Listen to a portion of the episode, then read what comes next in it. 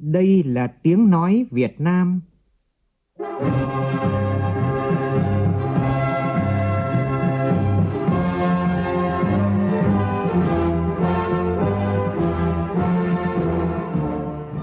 Việt Nam. Là tiếng nói Việt Nam phát thanh từ Hà Nội, thủ đô nước Cộng hòa xã hội chủ nghĩa Việt Nam.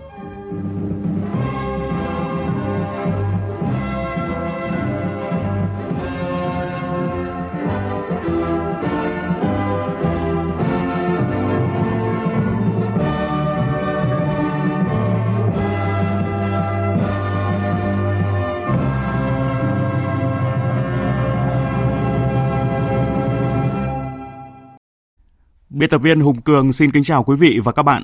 Mời quý vị và các bạn nghe chương trình Thời sự chiều của Đài Tiếng nói Việt Nam. Chương trình có những nội dung chính sau đây.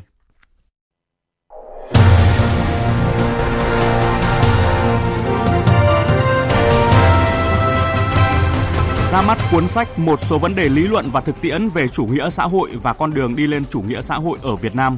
Dư luận trong nước và quốc tế về bài viết của Tổng Bí thư Nguyễn Phú Trọng. Tiếp xúc cử tri thành phố Hồ Chí Minh, Chủ tịch nước Nguyễn Xuân Phúc yêu cầu thành phố cần chuẩn bị tâm thế tốt hơn, chủ động hơn để phòng chống làn sóng dịch bệnh Covid-19 thứ 5 có thể xảy ra như một số nước trên thế giới. Chủ tịch Quốc hội Vương Đình Huệ dự ngày hội đại đoàn kết toàn dân tộc tại xã Trung Lương, huyện Định Hóa, tỉnh Thái Nguyên, nơi từng là thủ đô kháng chiến biểu tượng của đoàn kết dân tộc. Trước số ca nhiễm Covid-19 mới tăng nhanh, Hà Nội yêu cầu các địa phương triển khai diễn tập thí điểm cách ly F1 tại nhà, thí điểm điều trị F0 thể nhẹ và không triệu chứng tại cơ sở y tế phường, xã, thị trấn. Trong phần tin quốc tế, cuộc họp thượng đỉnh Mỹ-Trung giữa Tổng thống Joe Biden và Chủ tịch Tập Cận Bình diễn ra theo hình thức trực tuyến đã kết thúc sau hơn 3 giờ thảo luận về những vấn đề căn bản và chiến lược. Iran yêu cầu dỡ bỏ các lệnh trừng phạt để thúc đẩy đàm phán hạt nhân.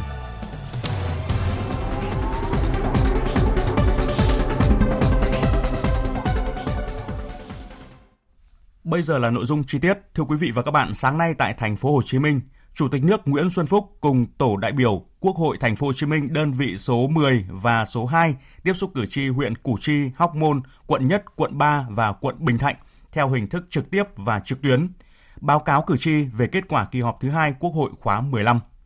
Lắng nghe và chia sẻ với cử tri về việc cần tiếp tục phòng chống dịch và phục hồi kinh tế, Chủ tịch nước cho rằng các quận huyện phải cụ thể hóa mục tiêu kép thành các mục tiêu cụ thể để triển khai thực hiện. Đặc biệt, thành phố Hồ Chí Minh cần đề phòng tình huống xấu là bùng phát đợt dịch Covid-19 lần thứ 5 có thể xảy ra.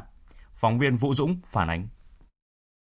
Các cử tri bày tỏ tin tưởng vào các biện pháp phòng chống dịch bệnh hiện nay của thành phố Hồ Chí Minh và cả nước, đồng thời kiến nghị Đảng, Nhà nước, thành phố quan tâm hơn nữa đến các hoàn cảnh khó khăn do dịch bệnh, trong đó có người nông dân của các huyện vốn sống dựa chủ yếu vào sản xuất nông nghiệp, quan tâm tiêm vaccine cho học sinh và tiêm mũi 3 cho lực lượng tuyến đầu phòng chống dịch bệnh, đề nghị sớm đưa học sinh trở lại trường học, vấn đề quan tâm đầu tư cho y tế cơ sở, nhất là trạm y tế xã phường.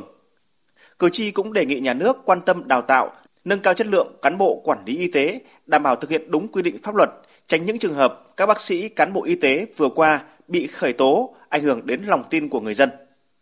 Về vấn đề sản xuất vaccine trong nước, cử tri Trần Thị Cúc đề nghị.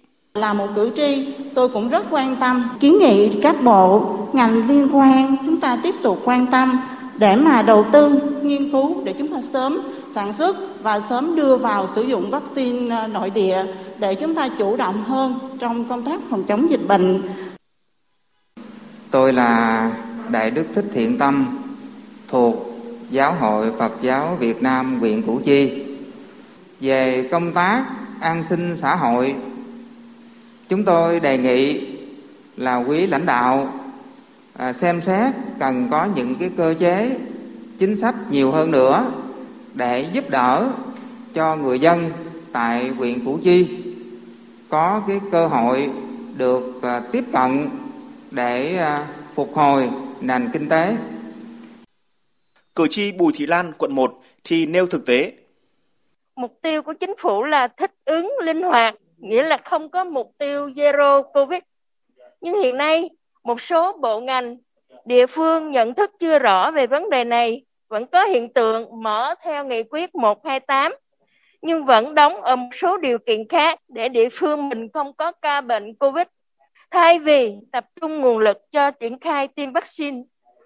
Nhiều cử tri cũng bày tỏ sự trân trọng lãnh đạo Đảng, Nhà nước, trong đó có cá nhân Chủ tịch nước Nguyễn Xuân Phúc đã tận tâm trong ngoại giao vaccine để có được vaccine tiêm cho người dân. Đánh giá cao các cử tri Thành phố Hồ Chí Minh nêu các vấn đề hết sức sâu sắc, Chủ tịch nước Nguyễn Xuân Phúc khẳng định lãnh đạo Đảng, Nhà nước, các bộ ngành hết sức nỗ lực để có nguồn vaccine phòng chống COVID-19 phục vụ tiêm cho người dân và đề nghị Thành phố Hồ Chí Minh tiếp tục đẩy nhanh tiêm phòng.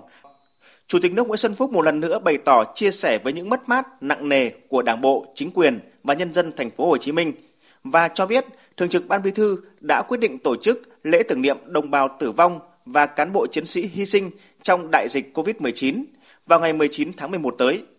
Chúng ta phải tiếp tục giải quyết những vấn đề hậu quả này trong một thời gian dài, không phải năm nay mà xong, mà kể cả năm 2022 và thậm chí cả đầu năm 2023 mới khôi phục lại tình trạng bình thường.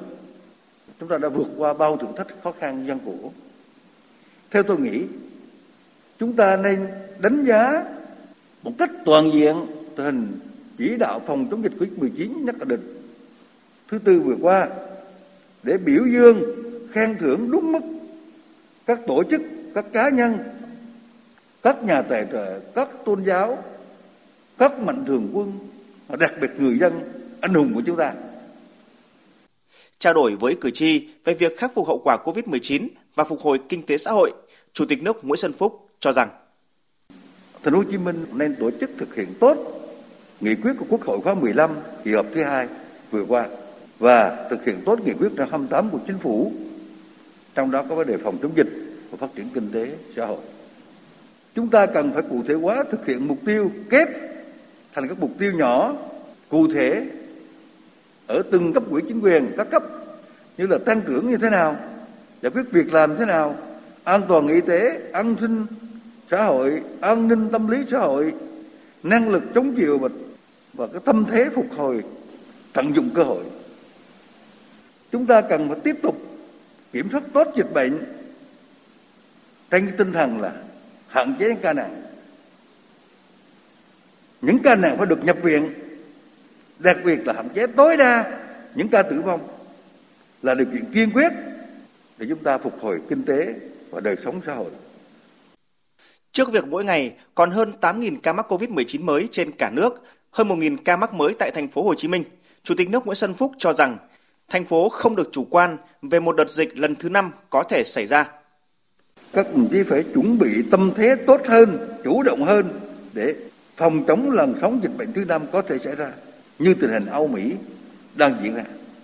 Chúng ta không đặt vấn đề sớm như thế, chúng ta là bị động. Cho nên vấn đề củng cố quản trị thành phố, làm việc từ xa, thúc đẩy chuyển đổi số đang đặt ra của chúng ta rất là lớn. Cấp ủy chính quyền phải nhanh nhạy hơn, phải làm việc liên tục hơn. Nhất là Thành phố Hồ Chí Minh, Ủy ban nhân dân thành phố thì trách nhiệm càng rất nặng nề. Các huyện, quận quy mô rất lớn, một cái xã đến hàng mấy trăm nghìn dân, là một cái huyện của người ta, thì quản trị nắm bắt tình hình phải được quan tâm. Để phục hồi kinh tế hiệu quả, Chủ tịch nước cho rằng Thành phố Hồ Chí Minh cần khởi động một chương trình tăng trưởng của thành phố trong cỗ xe tam mã là đầu tư, tiêu dùng và xuất khẩu. Trong đó cần tập trung các nguồn hàng phục vụ cho dịp Tết Nguyên đán sắp tới, đối thoại nắm bắt khó khăn của doanh nghiệp để kịp thời có giải pháp hỗ trợ.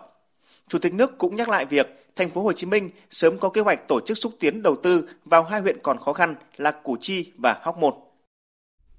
Sáng nay, Chủ tịch Quốc hội Vương Đình Huệ đã tới dự Ngày hội Đại đoàn kết toàn dân tộc tại xã Trung Lương, huyện Định Hóa, tỉnh Thái Nguyên, nơi từng là thủ đô kháng chiến, biểu tượng của đoàn kết dân tộc trong kháng chiến chống thực dân Pháp. Phản ánh của phóng viên Lê Tuyết.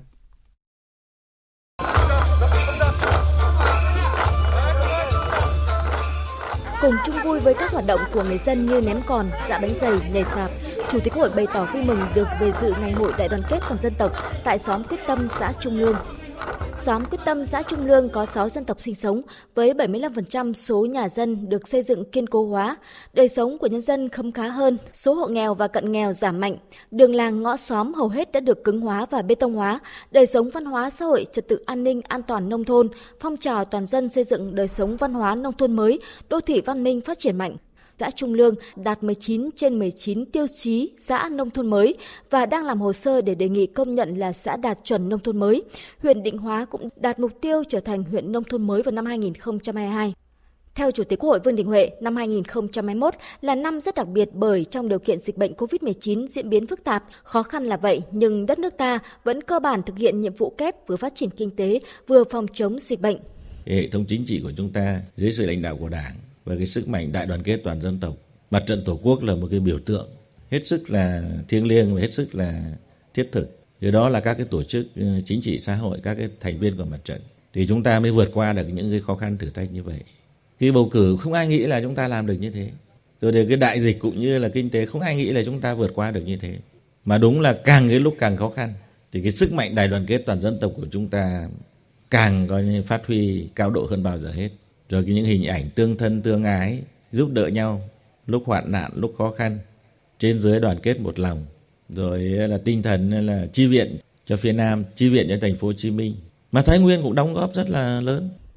Chủ tịch Quốc hội cho biết hiện nay cả nước đang bắt tay ngay vào việc triển khai thực hiện nghị quyết về nhiệm vụ kinh tế xã hội, ngân sách nhà nước năm 2022 và nghị quyết kỳ họp thứ 2 Quốc hội khóa 15 với hai trọng tâm là xây dựng chiến lược tổng thể về phòng chống dịch COVID-19 theo hướng thích ứng an toàn, kiểm soát linh hoạt hiệu quả, chuyển sang thích ứng an toàn với COVID-19 trên nền tảng đẩy nhanh tiến độ tiêm chủng vaccine, phấn đấu đến năm 2022 phải đạt 100% tỷ lệ người trên 18 tuổi được tiêm vaccine, chú trọng người lớn tuổi, người trên 50 tuổi trở lên và nghiên cứu kỹ lưỡng có lộ trình quyết liệt tiêm vaccine cho trẻ từ 12 tuổi trở lên để sớm đưa học sinh trở lại trường học. Xây dựng chương trình phục hồi phát triển kinh tế xã hội văn hóa, kèm theo đó là giải pháp tổng thể về chính sách tiền tệ tài chính để kích thích sản xuất, hỗ trợ phục hồi sản xuất, kinh doanh. Nhắc lại Định Hóa là nơi Bác Hồ viết cuốn sách Sửa đổi lối làm việc, Chủ tịch Quốc hội nhấn mạnh. Bác nói là sửa đổi lối làm việc ấy, nói rất là giản dị thôi. Nhưng là chúng ta phải tiếp tục đổi mới hơn nữa tất cả mọi mặt hoạt động. Và Quốc hội cũng như các cơ quan trong hệ thống chính trị dưới sự lãnh đạo của Đảng ta, rồi mặt trận Tổ quốc, các tổ chức thành viên cũng phải tiếp tục đổi mới, nâng cao cái hiệu quả, cái chất lượng hoạt động. Tất cả vì cuộc sống bình yên và ngày càng ấm no sung túc hơn của người dân. Mọi cái quyền lợi chính đáng của người dân, của doanh nghiệp là nằm trong các chủ trương của Đảng, trong các cái quyết sách của nhà nước, của mặt trận và các cái tổ chức thành viên của chúng ta. Thì đấy là cái mục đích tối thượng mà lúc bác viết cái tác phẩm là Sửa đổi lối làm việc cũng nhằm cái mục đích đấy. Để xây dựng một cái nhà nước pháp quyền xã hội chủ nghĩa, nhưng mà tất cả là do dân và vì dân, người dân được thụ hưởng. Chứ nếu mà cái thành quả của sự nghiệp đổi mới mà không có người dân tham gia thì cũng là không thể thành công được. Mà cái thành quả của sự nghiệp đổi mới mà nếu người dân không được hưởng thì nói chung cũng chẳng có ý nghĩa. Nhân dịp này, Chủ tịch Quốc hội Vương Đình Huệ trao 30 triệu đồng tặng nhân dân xóm Cầu Đá để xây dựng nhà văn hóa. Chủ tịch Quốc hội Vương Đình Huệ, Chủ tịch Ủy ban Mặt trận Tổ quốc Việt Nam Đỗ Văn Chiến cùng các đồng chí trong đoàn công tác lãnh đạo tỉnh Thái Nguyên đã trao tặng 2,5 tỷ đồng từ quỹ vì người nghèo để xây dựng 50 căn nhà đại đoàn kết cho hộ nghèo tại địa phương. Trao quà tặng các gia đình chính sách hộ nghèo, hộ cận nghèo thuộc xã Trung Lương. Trước đó, sáng ngày 16 tháng 11, Chủ tịch Quốc hội Vương Đình Huệ cùng đoàn công tác của Quốc hội Quân khu 1 tỉnh Thái Nguyên đã thành kính dâng hương dâng hoa tưởng niệm Chủ tịch Hồ Chí Minh, trồng cây lưu niệm tại khu tưởng niệm Chủ tịch Hồ Chí Minh trong khu di tích lịch sử quốc gia đặc biệt ATK Định Hóa Thái Nguyên. Cũng trong chuyến công tác tại Thái Nguyên, trưa nay, Chủ tịch Quốc hội Vương Đình Huệ và đoàn công tác của Trung ương đã tới thăm làm việc tại Bệnh viện Trung ương Thái Nguyên. Bệnh viện Trung ương Thái Nguyên là đơn vị thứ tư trong toàn quốc và là đơn vị đầu tiên tại khu vực triển khai kỹ thuật xét nghiệm SARS-CoV-2 bằng kỹ thuật RT-PCR.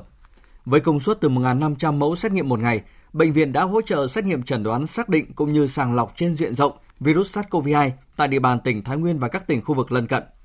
Tại buổi làm việc, Chủ tịch Quốc hội Vương Đình Huệ cho biết, trong cuộc chiến chống dịch COVID-19 vừa qua, đã phát huy được sức mạnh của cả hệ thống chính trị dưới sự lãnh đạo của Đảng, trong đó có những đóng góp quan trọng của cán bộ y bác sĩ nói chung trên tuyến đầu chống dịch. Chủ tịch Quốc hội nhấn mạnh. Qua cái đợt dịch bệnh này, chúng ta mới thấy cái vai trò của y tế cơ sở, y tế dự phòng. Và Quốc hội cũng có yêu cầu là cần phải tăng cường thêm cái chi phí cho y tế. Y tế dự phòng thì báo cáo chỉ là phải chi bằng 30% tổng chi của ngân sách nhà nước cho ngành y tế. Đấy là luật đã quy định như thế rồi. Thế bây giờ phải rà soát lại để xem chỗ nào mà chưa thực hiện đúng cái nguyên tắc này. Hiện nay còn hơn 20% cái số xã là chưa có các cái trạm y tế mà đạt chuẩn. Ngoài ra kể cả vấn đề đào tạo, bồi dưỡng cán bộ cũng như là các cái vấn đề trang thiết bị cho y tế cơ sở, thì qua cái đại dịch này chúng ta nên biết là chúng ta còn phải tăng cường rất là nhiều. Thế ngoài ra trong điều kiện hiện nay thì cũng là một cái cơ hội để chúng ta hiện đại hóa ngành y.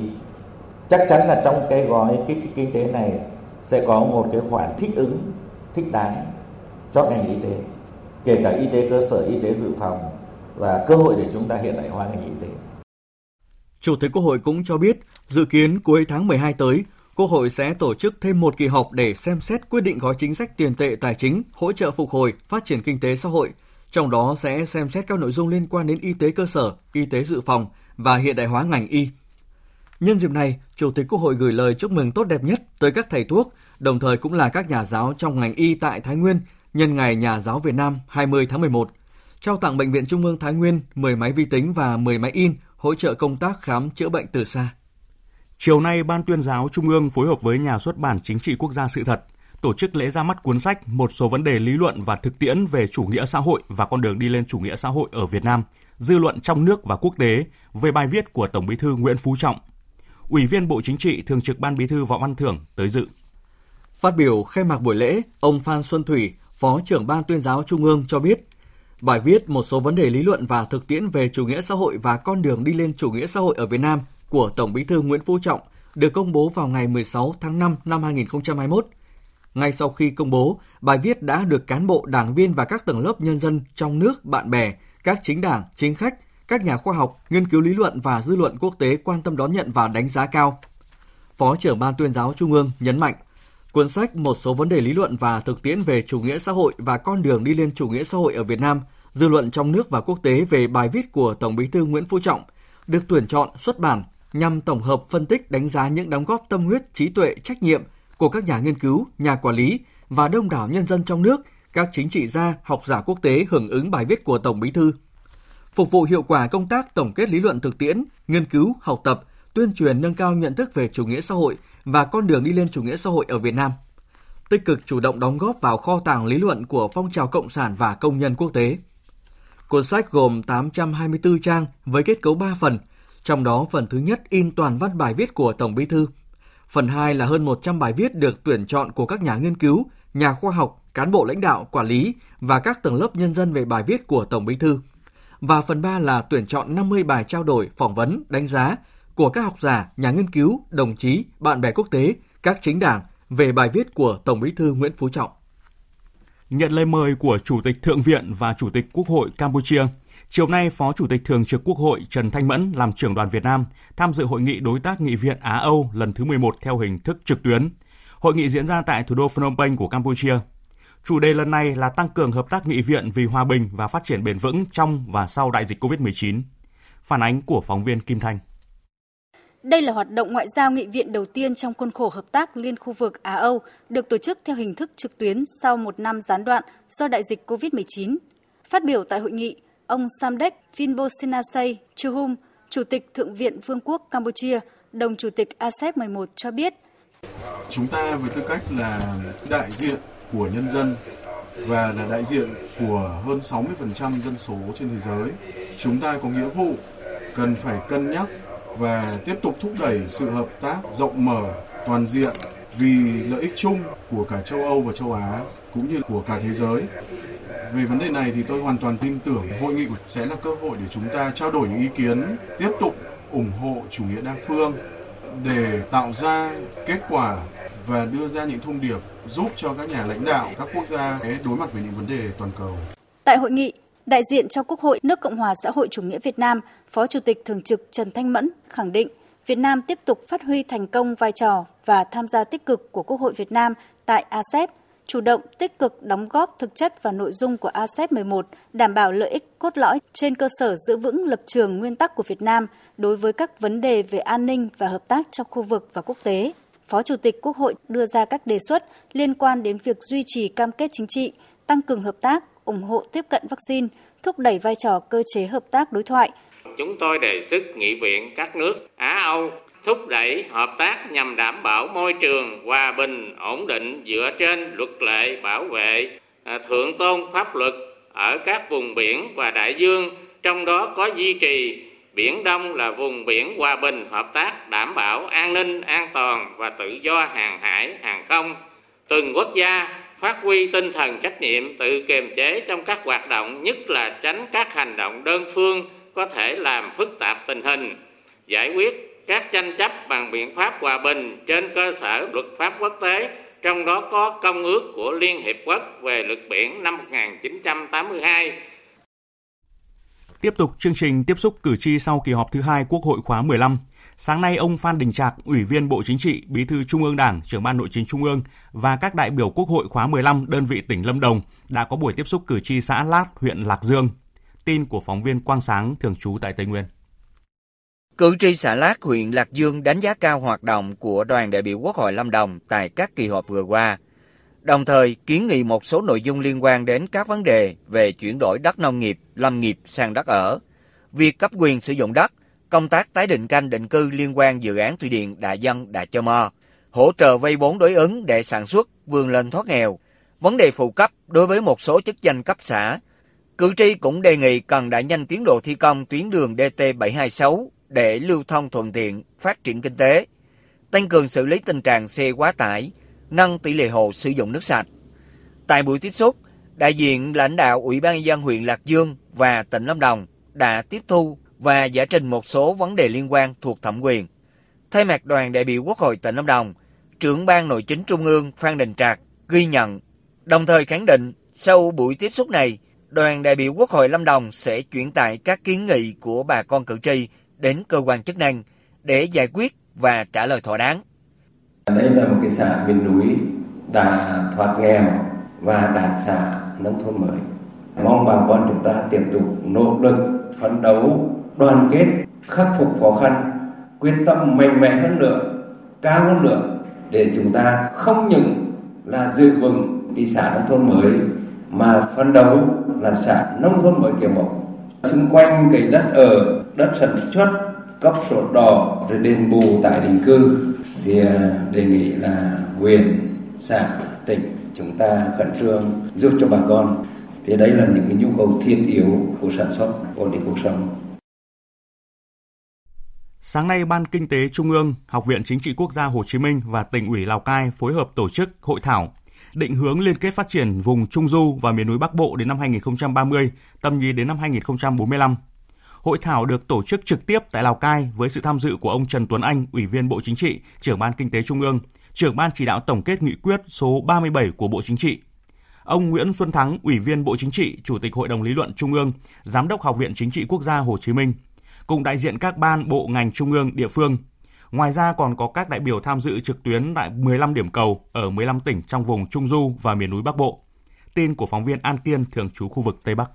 Vùng Trung Du và miền núi Bắc Bộ là một trong 6 vùng kinh tế xã hội của Việt Nam, gồm 14 tỉnh trực thuộc Trung ương và 21 huyện phía Tây của 2 tỉnh Thanh Hóa và Nghệ An.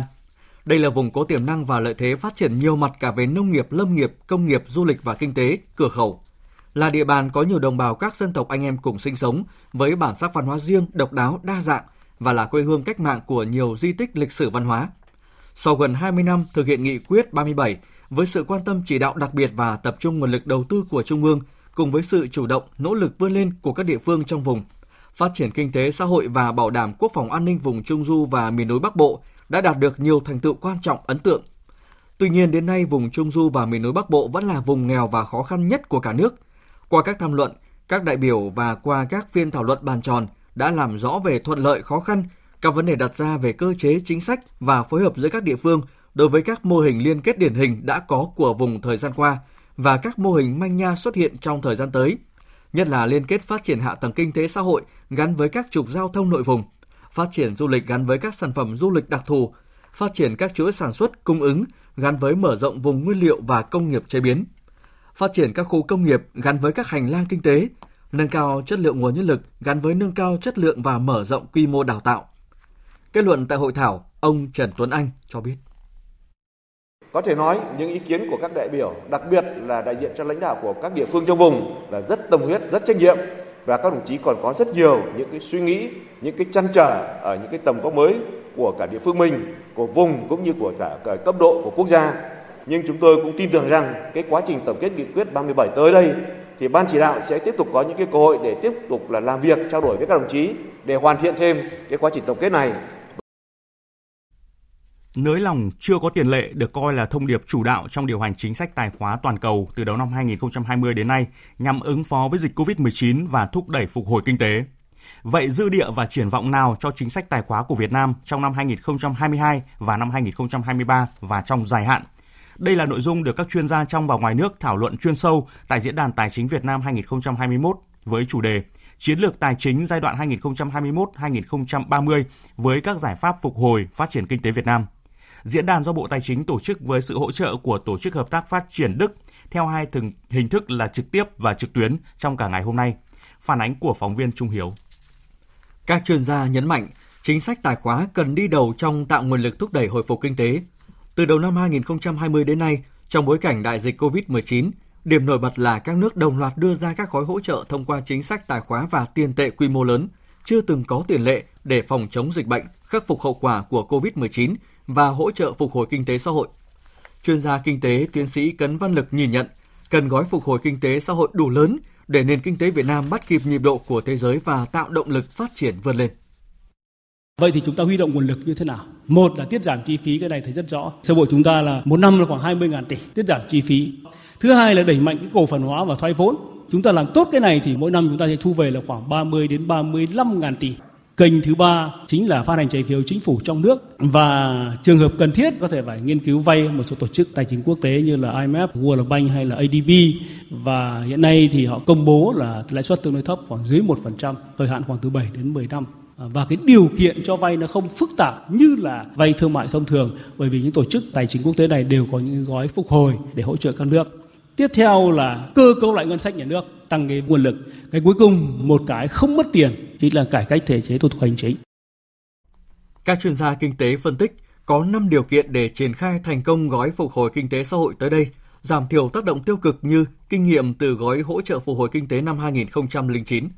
Thứ trưởng Bộ Tài chính Tạ Anh Tuấn đánh giá. Nhiều đề xuất giải pháp của các đại biểu tham dự diễn đàn có tính khả thi, có giá trị thực tiễn cao. Bộ Tài chính sẽ tiếp thu đầy đủ, nghiên cứu kỹ những ý kiến đề xuất của quý vị đại biểu hôm nay tại diễn đàn để có những đề xuất tham mưu chính sách và điều hành trong thời gian tới với Chính phủ kịp thời và hiệu quả. Tôi đánh giá cao và trân trọng các ý kiến của các quý vị đại biểu tham dự diễn đàn. Các nội dung trao đổi, thảo luận của các quý vị đại biểu tại diễn đàn sẽ được ban tổ chức tổng hợp, nghiên cứu để triển khai có hiệu quả chiến lược tài chính giai đoạn 2021-2030. Cũng như nghiên cứu đề xuất các giải pháp phục hồi và phát triển kinh tế Việt Nam trên cơ sở xác định động lực, nguồn lực cho tăng trưởng thời gian tới.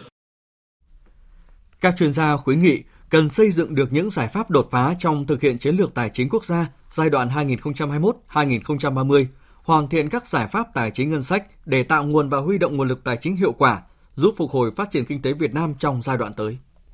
Một thông tin đáng chú ý đó là ngày hôm nay, Vietnam Airlines chính thức trở thành hãng hàng không Việt đầu tiên được cấp phép bay thường lệ đến Mỹ. Đây là dấu mốc của sự phát triển trong quan hệ thương mại hai nước và đánh dấu hành trình bay thẳng thường lệ sau 20 năm của hãng hàng không Việt đã trở thành hiện thực. Phóng viên Hà Nho phản ánh. Kể từ khi Việt Nam và Hoa Kỳ bình thường hóa quan hệ và chính thức thiết lập quan hệ ngoại giao đến nay, hai nước đã trở thành đối tác toàn diện từ chính trị, ngoại giao, kinh tế, giáo dục, khoa học công nghệ. Đến nay, hợp tác thương mại giữa hai nước đã có bước phát triển đáng ghi nhận. Kim ngạch thương mại song phương giữa hai nước liên tục tăng trưởng. Năm 2020, lần đầu tiên tổng kim ngạch thương mại hai chiều vượt mốc 90 tỷ đô la Mỹ và đang hướng tới 100 tỷ đô la Mỹ. Việt Nam đã trở thành đối tác thương mại lớn thứ 10 của Hoa Kỳ, trong khi Hoa Kỳ cũng là đối tác thương mại lớn nhất của Việt Nam. Rất nhiều cơ hội đầu tư thương mại giữa hai nước sẽ mở ra khi có đường bay thẳng thường lệ của Vietnam Airlines kết nối giữa hai nước. Ông Lê Hồng Hà, Tổng Giám đốc của Vietnam Airlines cho biết.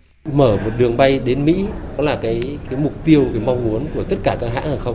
Và khi mà có những cái đường bay đến Mỹ thì hãng hàng không đấy đánh giá được cái vị thế cạnh tranh của mình, đánh giá cái mức độ phát triển và khả năng khai thác hoạt động của hãng hàng không đấy. Thì với Vietnam Airlines mới mong mỏi là 20 năm thì nay chúng tôi cũng đã thực hiện được cái việc khai thác này. Và bước đầu của việc khai thác thương mại thường lệ đến Mỹ thì Vietnam Airlines sẽ khai thác là đường bay nối giữa Thành phố Hồ Chí Minh và San Francisco trong cái giai đoạn của thị trường hiện tại với tần suất là 2 chuyến một tuần, và 2 chuyến này thì khai thác bao gồm cả hành khách, hàng hóa. Ông Charles Ronaldo, tham tán thương mại, Đại sứ quán Hoa Kỳ tại Việt Nam thay mặt nhà chức trách Hoa Kỳ trao chứng chỉ cấp phép bay thường lệ cho Vietnam Airlines. Với sự kiện này, Vietnam Airlines là hãng hàng không đầu tiên và duy nhất tới nay của Việt Nam được cấp phép khai thác đường bay thẳng thường lệ tới Hoa Kỳ. Ngày hôm nay, đoàn công tác do Ủy viên Trung ương Đảng, Phó Chủ tịch nước Võ Thị Ánh Xuân làm trưởng đoàn đã đến thăm và làm việc tại một số đơn vị trên địa bàn tỉnh Quảng Trị. Đoàn đã đến thăm trường trung học cơ sở Thành Cổ, lá cờ đầu của ngành giáo dục thị xã Quảng Trị, trao 30 suất quà cho học sinh nghèo học giỏi của trường. Ghi nhận và đánh giá cao những nỗ lực của cán bộ, giáo viên và học sinh của trường trung học cơ sở Thành Cổ thời gian qua, Phó Chủ tịch nước nhấn mạnh, để nâng cao chất lượng dạy và học trong thời gian tới, Ban giám hiệu nhà trường cần thực hiện tốt quá trình đổi mới cách dạy và học, cả về hình thức lẫn nội dung, nhằm thích ứng với bối cảnh dịch COVID-19 đang còn diễn biến phức tạp. Các thầy cô giáo cần áp dụng sáng tạo, linh hoạt, công nghệ 4.0 nâng cao chất lượng giáo dục toàn diện cho học sinh, qua đó góp phần nâng cao chất lượng nguồn nhân lực cho tương lai. Cũng sáng nay, Sở Giáo dục Đào tạo thành phố Cần Thơ tổ chức kỷ niệm Ngày Nhà giáo Việt Nam 20 tháng 11 bằng hình thức trực tuyến. Dịp này, Cần Thơ có 75 cá nhân được phong tặng danh hiệu Nhà giáo ưu tú. Đây là năm thành phố Cần Thơ có số lượng nhà giáo được phong tặng danh hiệu Nhà giáo ưu tú nhiều nhất từ trước tới nay. Cũng sáng nay tại thành phố Kon Tum, Ủy ban Nhân dân tỉnh và Sở Giáo dục và Đào tạo tỉnh Kon Tum tổ chức lễ trao tặng danh hiệu Nhà giáo ưu tú, tuyên dương điển hình tiên tiến và chào mừng Ngày Nhà giáo Việt Nam 20 tháng 11. Dịp này, ban tổ chức đã trao 6 cờ thi đua của chính phủ cho 6 tập thể hoàn thành xuất sắc, toàn diện nhiệm vụ công tác giáo dục và đào tạo của tỉnh trong năm học vừa rồi, khen thưởng các tập thể cá nhân có thành tích xuất sắc trong công tác chỉ đạo, tổ chức kỳ thi tốt nghiệp trung học phổ thông năm 2021 và vinh danh các nhà giáo tiêu biểu. Thưa quý vị và các bạn, tại huyện biên giới Mường Lát của tỉnh Thanh Hóa, nơi mà hàng ngày các em học sinh nơi đây phải băng rừng lội suối đến trường để tìm con chữ. Và những người thầy ở đây cũng đang hàng ngày phải vượt qua khó khăn, bám trường, bám bản, cùng các em viết nên câu chuyện cổ tích đầy cảm động. Phóng sự học nơi biên cương Tổ quốc của phóng viên Sĩ Đức.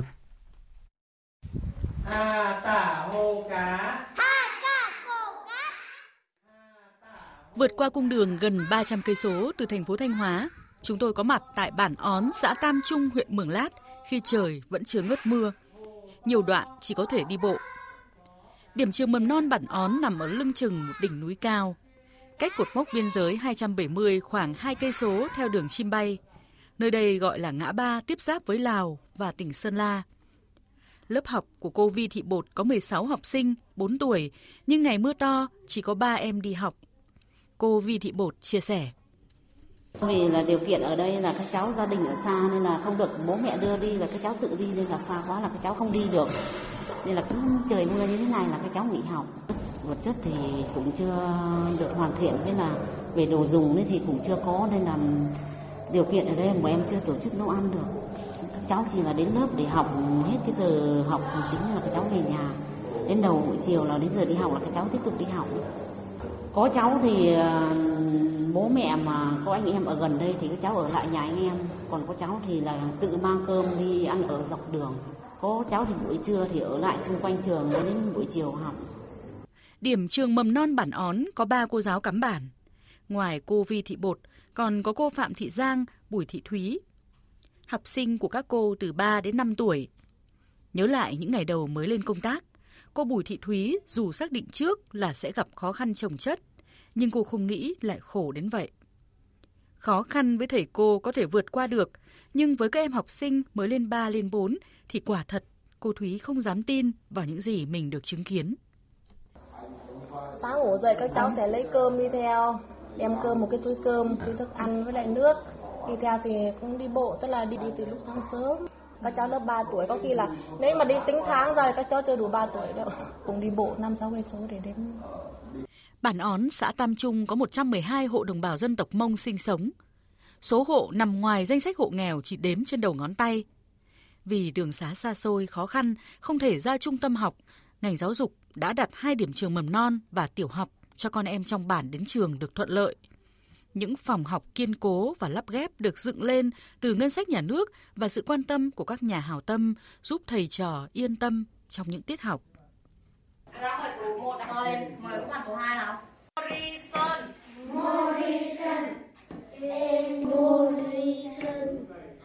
Trường về gần rồi, nhưng với học sinh bản Ón, đặc biệt như em Giàng A Mùa hay em Lý Thị Dậu, thì sự học vẫn còn xa lắm. Nhà cách trường 4 đến 5 cây số, lại đông em, nên mỗi sáng khi bố mẹ dậy đi nương cũng là lúc Mùa và Dậu điệu các em đến trường. Thầy Vi Văn Chuân, trưởng điểm trường tiểu học Bản Ón chia sẻ.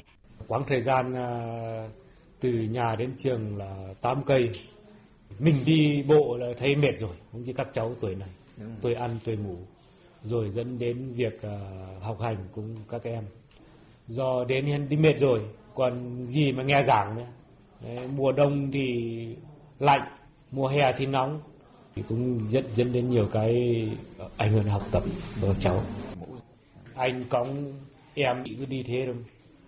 Nhà nào anh có điều kiện thì anh cũng tạo điều kiện đưa chờ đi. Còn nhà nào không có điều kiện hoặc là bố mẹ đi làm sớm thì cũng đùm cơm cho chị rồi cõng em đi thôi. Cũng vừa đi vừa chơi rồi ăn đến lớp. Bản Ón được biết đến là nơi nghèo khó nhất nhì tỉnh Thanh Hóa. Cái nghèo, cái đói đã bó buộc sự học người dân nơi này hàng chục năm qua. Thầy Nguyễn Thế Cường, Phó Hiệu trưởng trường tiểu học Tam Trung cho biết, trong rất nhiều điểm đặc biệt ở Bản Ón, việc đưa được học sinh đến trường là kỳ tích. Kỳ tích đó không phải tự nhiên mà có, đó là công sức quyết tâm của cán bộ bản, của biết bao thế hệ thầy cô giáo nơi đây. Những người như cô Bột, cô Minh hy sinh cả tuổi thanh xuân của mình, ngày đêm soạn từng trang giáo án, đem đến cho học sinh nơi miền sơn cước này từng con chữ. Chúng tôi rời Bản Ón khi trời vẫn đổ mưa, Thanh Hóa bắt đầu trở lạnh. Không biết rồi mùa đông này, những đôi chân trần của các em học sinh bé nhỏ ở Bản Ón sẽ tiếp bước tới trường như thế nào? Năm ấy từ miền suối xa xôi của dáng người kinh lên với bản làng. Sông cuối nồng nhẹ réo réo hát cùng bay em bé vang núi rừng. Cô giáo dạy bay em thơ ngây yêu núi rừng ruộng nương quê hương.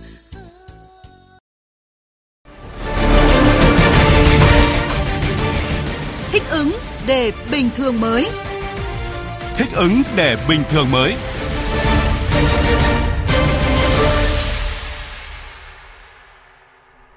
Thưa quý vị, Bộ Y tế vừa có văn bản hỏa tốc gửi bí thư các tỉnh ủy, thành ủy trong cả nước nhằm đẩy nhanh tiến độ tiêm chủng vaccine phòng COVID-19.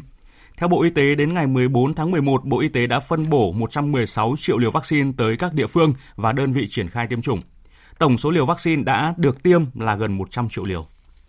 Bộ Y tế đề nghị bí thư các tỉnh ủy, thành ủy chỉ đạo Sở Y tế khẩn trương đẩy nhanh tiến độ tiêm chủng để nhanh chóng đạt được tốc độ bao phủ mũi 1 cho 100% người dân từ 18 tuổi trở lên, ưu tiên các đối tượng từ 50 tuổi trở lên và người có bệnh nền, và tiêm mũi 2 cho những đối tượng đã tiêm mũi 1 đủ thời gian.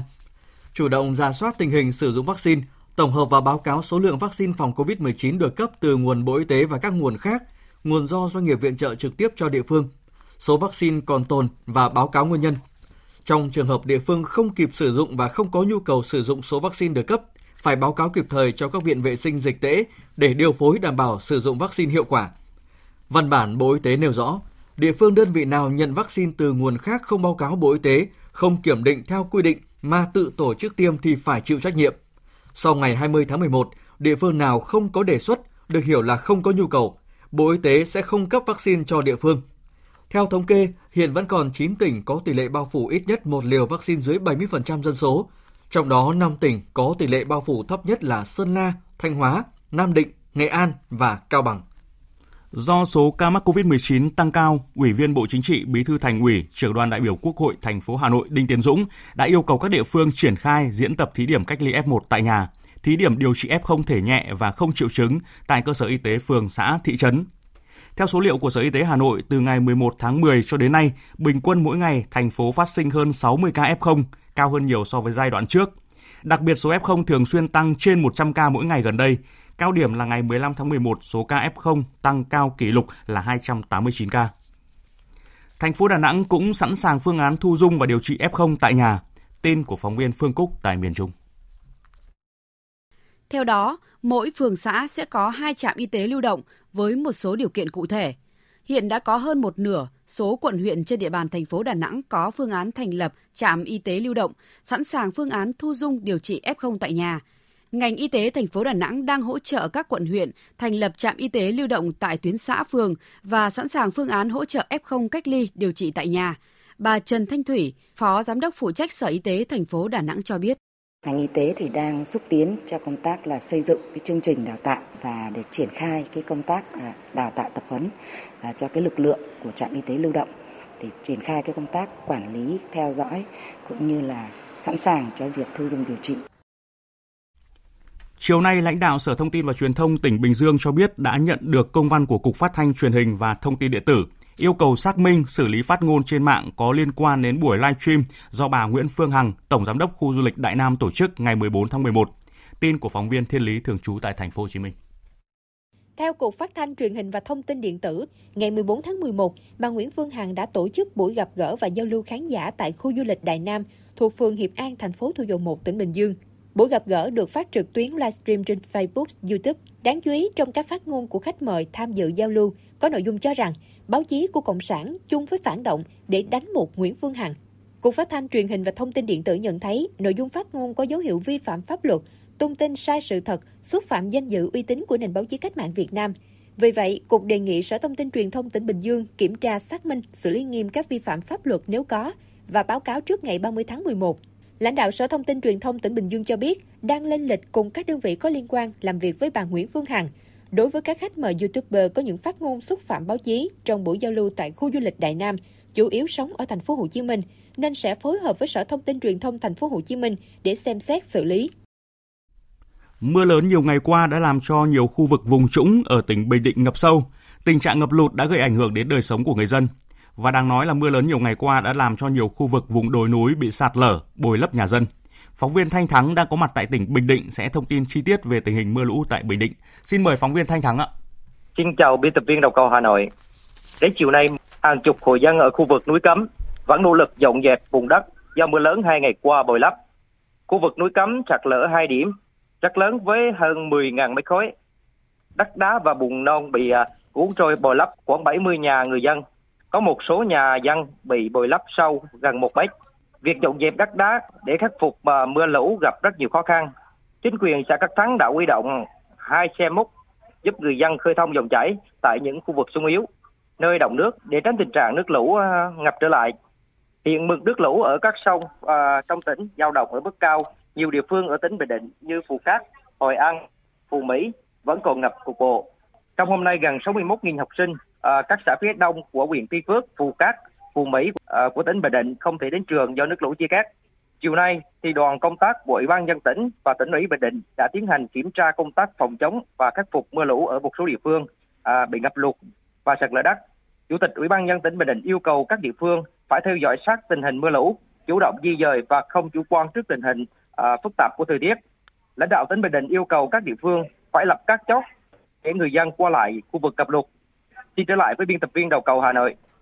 Vâng, xin cảm ơn phóng viên Thanh Thắng với những thông tin về tình hình mưa lũ tại Bình Định. Và tiếp theo sẽ là những thông tin thời tiết trên cả nước. Thưa quý vị, mưa lớn kéo dài những ngày qua tại Trung Bộ đã khiến một số khu vực bị ngập sâu và xuất hiện tình trạng sạt lở đất gây chia cắt cục bộ. Theo Trung tâm Khí tượng Quốc gia, từ nay đến ngày 18 tháng 11, ở Trung Bộ tiếp tục còn có mưa vừa, mưa to, có nơi mưa rất to và dông. Với lượng mưa dự báo ở Thừa Thiên Huế, Đà Nẵng, Quảng Nam, Quảng Ngãi phổ biến từ 150 đến 300, có nơi trên 350 mm. Ở Bình Định, Phú Yên, Khánh Hòa phổ biến từ 50 đến 80, có nơi trên 100 mm. Ở Nam Nghệ An, Hà Tĩnh, Quảng Bình, Quảng Trị phổ biến từ 50 đến 150, có nơi trên 150 mm.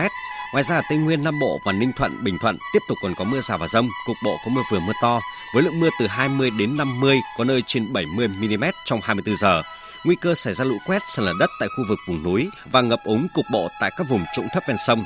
Cảnh báo cấp độ rủi ro thiên tai do mưa lớn, lốc sét và mưa đá là cấp 1.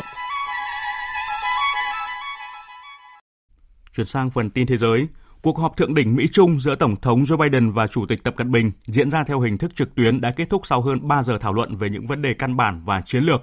Cuộc hội đàm chính thức đầu tiên giữa hai nhà lãnh đạo kể từ khi ông Joe Biden nhậm chức Tổng thống Mỹ vào tháng 1 của năm nay, được dư luận thế giới theo dõi sát với hy vọng về một kết quả tích cực giúp hai cường quốc giảm leo thang căng thẳng. Biên tập viên Phạm Hà tổng hợp thông tin. Tại cuộc hội đàm, cả Tổng thống Mỹ Joe Biden và Chủ tịch Trung Quốc Tập Cận Bình đều kêu gọi phát triển quan hệ Mỹ-Trung lành mạnh và ổn định. Hai nhà lãnh đạo đã trao đổi lập trường xung quanh vấn đề cạnh tranh mạnh mẽ giữa hai nước về công nghệ, chính sách công nghiệp trong khi vẫn nỗ lực bảo đảm tránh nguy cơ xảy ra xung đột quân sự. Hai bên cũng trao đổi thẳng thắn về những mâu thuẫn, trong đó có vấn đề Biển Đông. Ngoài ra, hai nhà lãnh đạo cũng thảo luận về những lĩnh vực mà Mỹ và Trung Quốc có thể hợp tác, bao gồm không phổ biến vũ khí hạt nhân và biến đổi khí hậu. Chủ tịch Trung Quốc Tập Cận Bình khẳng định hai nước cần tôn trọng nhau, cùng tồn tại trong hòa bình, theo đuổi hợp tác cùng có lợi. Chúng ta phải đối mặt với nhiều thách thức, là hai nền kinh tế lớn nhất thế giới và các nước thành viên thường trực Hội đồng Bảo an Liên Hợp Quốc. Hai nước cần tăng cường hợp tác và đối thoại. Chúng ta nên kiểm soát tốt các vấn đề của mình, chung tay chia sẻ trách nhiệm quốc tế và hợp tác cùng nhau vì hòa bình và phát triển của thế giới. Đây là nguyện vọng chung của người dân Trung Quốc và Mỹ, cũng như người dân tất cả các nước trên thế giới. Trong khi đó, Tổng thống Mỹ Joe Biden nêu rõ hai nước cần đảm bảo rằng quan hệ song phương không đi vào con đường xung đột.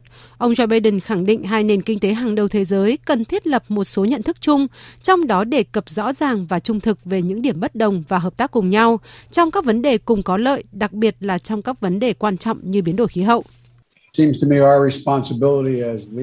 Trách nhiệm của chúng ta với tư cách là các nhà lãnh đạo của Trung Quốc và Mỹ là phải đảm bảo rằng sự cạnh tranh giữa hai nước không dẫn tới xung đột, cho dù là trong dự định hay ngoài ý muốn. Nói đơn giản hơn, hai nước sẽ cạnh tranh thẳng thắn. Cuộc gặp thượng đỉnh Mỹ-Trung diễn ra dù mang tính biểu tượng hay có ý nghĩa thực tế cũng rất quan trọng. Đơn giản nhất là việc hai nhà lãnh đạo cùng ngồi xuống đối thoại thẳng thắn về một loạt các vấn đề, cũng cho thấy thiện chí của hai bên muốn kiểm soát bất đồng cũng như cạnh tranh một cách lành mạnh. Trong những giờ qua, lãnh đạo các nước đã tiến hành một loạt các cuộc điện đàm nhằm tìm cách tháo gỡ cuộc khủng hoảng di cư từ biên giới Belarus sang châu Âu. Tuy nhiên, vẫn còn quá nhiều khác biệt giữa các nước và chưa có bất kỳ dấu hiệu rõ ràng nào cho thấy cuộc khủng hoảng này sẽ sớm được giải quyết. Tổng hợp của biên tập viên Đình Nam. Nhận thức cuộc khủng hoảng di cư tại biên giới Belarus có tác động xấu đến an ninh châu Âu. EU hôm qua tuyên bố chuẩn bị công bố gói trừng phạt mới nhằm vào Belarus trong những ngày tới. Chủ tịch Ủy ban châu Âu Ursula von der Leyen cho biết. Nhận thức của tôi là chúng ta phải đoàn kết, chống lại những hành vi của Belarus. Đây không phải là vấn đề song phương giữa Litva, Latvia và Ba Lan với Belarus, mà là vấn đề giữa Liên minh châu Âu và Belarus. Bất chấp căng thẳng giữa các bên có thể leo thang vì gói trừng phạt, sau trong những giờ vừa qua, cánh cửa đối thoại giữa các bên liên quan vẫn đang rộng mở. Hôm qua, quyền Thủ tướng Đức Angela Merkel đã có cuộc điện đàm kéo dài gần 1 giờ đồng hồ với Tổng thống Belarus Alexander Lukashenko để thảo luận về các viện trợ nhân đạo cho người tị nạn và người di cư mắc kẹt tại biên giới Belarus với EU. Cùng ngày, Tổng thống Pháp Emmanuel Macron đã có cuộc điện đàm kéo dài 1 giờ 45 phút với Tổng thống Nga Putin. Dù hai bên vẫn còn nhiều bất đồng về nguyên nhân cốt lõi dẫn đến tình hình hiện nay, song đều nhấn mạnh sự cần thiết phải chấm dứt cuộc khủng hoảng này. Trước đó, quyền Thủ tướng Đức cũng đã phải 2 lần điện đàm với Tổng thống Nga Putin để kêu gọi Nga dùng sức ảnh hưởng gây sức ép lên Belarus để giải quyết tình hình. Đây cũng là lời kêu gọi từ chính phủ Mỹ đưa ra ngày hôm qua. Đáp lại, Nga và Belarus đã nhiều lần lên tiếng bác bỏ mọi cáo buộc từ các nước phương Tây. Tổng thống Nga Putin khẳng định khởi nguồn của cuộc khủng hoảng không đến từ Belarus hay Nga, trong khi các nước phương Tây lại có một phần trách nhiệm khi can dự vào tình hình Afghanistan và Trung Đông, tạo ra làn sóng di cư. Tôi muốn mọi người biết rằng chúng tôi không liên quan gì đến việc đó. Mọi người đều cố gắng bắt chúng tôi phải chịu trách nhiệm về điều gì đó mỗi khi có cơ hội, kể cả khi không có. Không có hãng hàng không Nga hay Belarus chở người di cư. Người di cư đã đi các chuyến bay thương mại tới Belarus. Trước vòng đàm phán vào cuối tháng 11 này tại Viên của Áo, Iran đã thảo luận với Nga và Trung Quốc về hồ sơ hạt nhân và yêu cầu dỡ bỏ các lệnh trừng phạt. Phóng viên Ngọc Thạch theo dõi khu vực Trung Đông thông tin.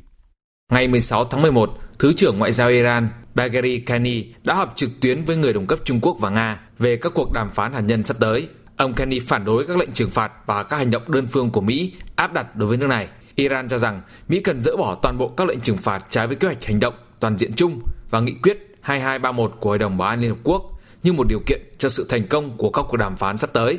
Iran nhấn mạnh việc Mỹ đơn phương rút khỏi kế hoạch hành động toàn diện chung và tái áp đặt các lệnh trừng phạt chống Iran là nguyên nhân chính dẫn đến những tồn tại trong thực hiện thỏa thuận hạt nhân năm 2015. Trước đó, Bộ trưởng Ngoại giao Iran Amir Abdullahian tuyên bố Iran sẵn sàng đạt được một thỏa thuận hạt nhân và điều này đòi hỏi các bên đàm phán phải thực hiện đầy đủ các nghĩa vụ cam kết. Ông Abdullahian khẳng định Chính phủ mới ở Iran là một chính phủ thực dụng, tập trung vào kết quả. Hơn 3 tuần qua, một số khu vực ở miền Tây Kalimantan của Indonesia lũ lụt nhấn chìm hàng chục nghìn ngôi nhà. Phóng viên Hương Trà thường trú tại Indonesia thông tin. Cơ quan khí tượng khí hậu và địa vật lý Indonesia cho biết trong những ngày tới, tỉnh Tây Kalimantan của Indonesia vẫn tiếp tục chịu ảnh hưởng của mưa lớn do sự tăng cường của các đám mây. Hoàn lưu lốc xoáy cũng được quan sát thấy ở một số khu vực ở vùng biển Indonesia. Tại tỉnh Tây Kalimantan, thiệt hại tạm thời được ghi nhận là 21.000 ngôi nhà bị chìm trong biển nước, 5 cây cầu bị cuốn trôi, 2 người dân được báo cáo tử vong tại khu vực lũ quét lên đến 5 mét. Hơn 120.000 người dân khu vực Sintang, tỉnh Tây Kalimantan đã phải đi sơ tán tại 100 trại tị nạn. Chính quyền địa phương và người dân được khuyến cáo luôn cảnh giác và sẵn sàng đối mặt với các tình huống xấu tiếp tục xảy ra. Cơ quan quản lý thảm họa Indonesia kêu gọi cư dân luôn áp dụng quy trình y tế trong quá trình sơ tán hoặc tại các chốt sơ tán. Trong một phát biểu ngày hôm nay, Tổng thống Indonesia Joko Widodo cho biết lũ lụt kéo dài ở Kalimantan là do các khu vực hướng nước mưa bị hư hại hàng thập kỷ này. Năm 2022, chính phủ Indonesia có kế hoạch xây dựng một vườn ươm để trồng rừng tại khu vực thượng nguồn và cải thiện khu vực chứa nước tại Kalimantan. Tiếp theo chương trình là trang tin thể thao.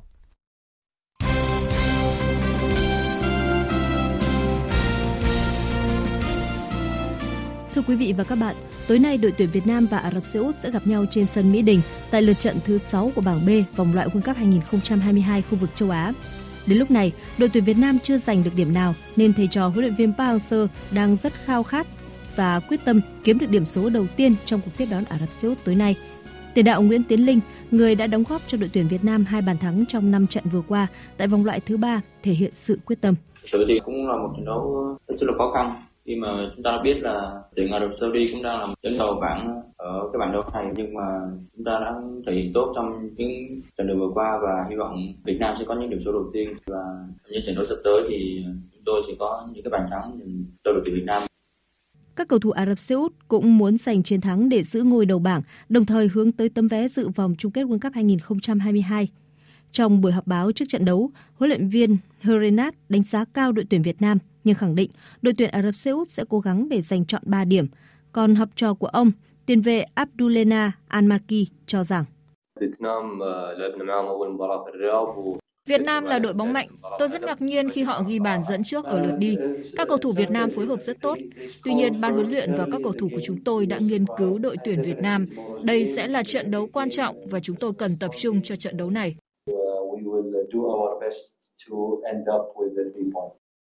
Trong những ngày qua, tình hình dịch COVID-19 vẫn tiếp tục có những diễn biến phức tạp.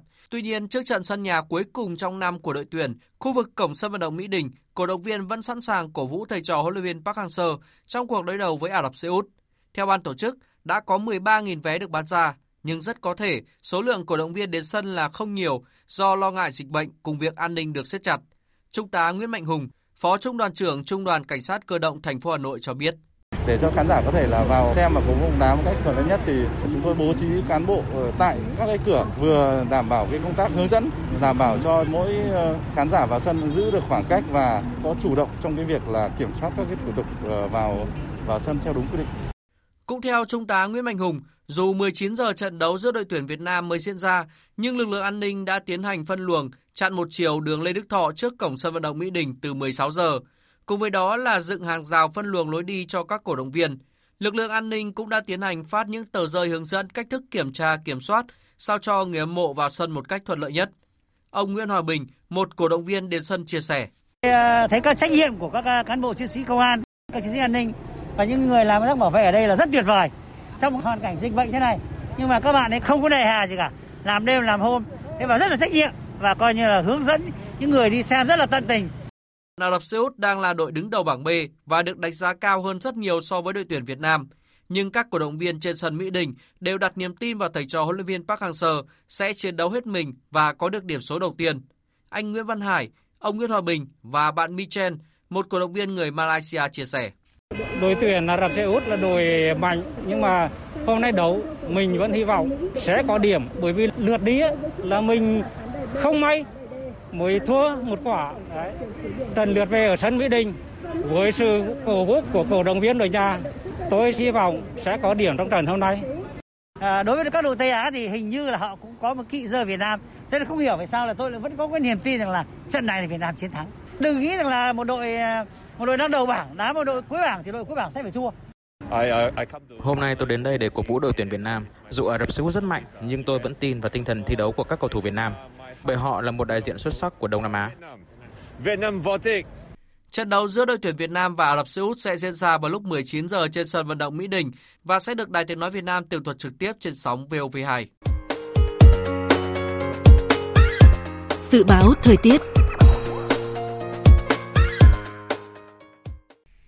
Phía Tây Bắc Bộ, nhiều mây, đêm có mưa vài nơi, ngày có mưa, mưa rào rải rác và có nơi có dông, nhiệt độ từ 17 đến 24 độ, có nơi dưới 16 độ. Phía Đông Bắc Bộ, khu vực Hà Nội và Thanh Hóa, nhiều mây, đêm có mưa vài nơi, ngày có mưa, mưa rào rải rác và có nơi có dông, nhiệt độ từ 19 đến 24 độ. Khu vực từ Nghệ An đến Thừa Thiên Huế, nhiều mây, có mưa vừa, mưa to, có nơi mưa rất to và dông. Trong mưa dông có khả năng xảy ra lốc sét, mưa đá và gió giật mạnh. Nhiệt độ từ 19 đến 26 độ. Khu vực từ Đà Nẵng đến Bình Thuận, nhiều mây, có mưa vừa, mưa to, có nơi mưa rất to và rải rác có dông. Nhiệt độ từ 22 đến 30 độ. Tây Nguyên nhiều mây, chiều và đêm có mưa rào và rải rác có dông. Cục bộ có mưa vừa, mưa to. Nhiệt độ từ 18 đến 28 độ. Các tỉnh Nam Bộ, nhiều mây, chiều và đêm có mưa rào và rải rác có dông. Nhiệt độ từ 23 đến 32 độ. Dự báo thời tiết biển. Vịnh Bắc Bộ có mưa vài nơi, ngày mai có mưa rào rải rác và có nơi có dông. Trong mưa dông có khả năng xảy ra lốc xoáy và gió giật mạnh. Tầm nhìn xa trên 10 km, giảm xuống còn 4 đến 10 km trong mưa. Gió Đông Bắc cấp 4, cấp 5, từ chiều mai tăng lên cấp 5, có lúc cấp 6, giật cấp 7, biển động. Vùng biển từ Quảng Trị đến Quảng Ngãi có mưa rào và dông rải rác. Trong mưa dông có khả năng xảy ra lốc xoáy và gió giật mạnh. Gió Đông Bắc cấp 4, cấp 5, từ chiều tối mai gió hoạt động mạnh dần lên. Vùng biển từ Bình Định đến Ninh Thuận, vùng biển từ Bình Thuận đến Cà Mau, vùng biển từ Cà Mau đến Kiên Giang có mưa rào và dông rải rác. Trong mưa dông có khả năng xảy ra lốc xoáy và gió giật mạnh. Khu vực Bắc Biển Đông có mưa rào và dông vài nơi. Ngày mai có mưa rào rải rác và có nơi có dông. Trong mưa dông có khả năng xảy ra lốc xoáy và gió giật mạnh. Gió Đông Bắc cấp 5, riêng phía Đông cấp 6, giật cấp 7, biển động. Khu vực giữa Biển Đông, khu vực quần đảo Hoàng Sa thuộc thành phố Đà Nẵng có mưa rào và dông rải rác. Trong mưa dông có khả năng xảy ra lốc xoáy và gió giật mạnh. Khu vực Nam Biển Đông, khu vực quần đảo Trường Sa thuộc tỉnh Khánh Hòa có mưa rào và dông rải rác. Trong mưa dông có khả năng xảy ra lốc xoáy và gió giật mạnh. Vịnh Thái Lan có mưa rào và dông rải rác. Trong mưa dông có khả năng xảy ra lốc xoáy và gió giật mạnh. Tầm nhìn xa trên 10 km, giảm xuống còn 4 đến 10 km trong mưa, gió nhẹ. Những thông tin thời tiết vừa rồi đã kết thúc chương trình Thời sự chiều nay của Đài Tiếng nói Việt Nam.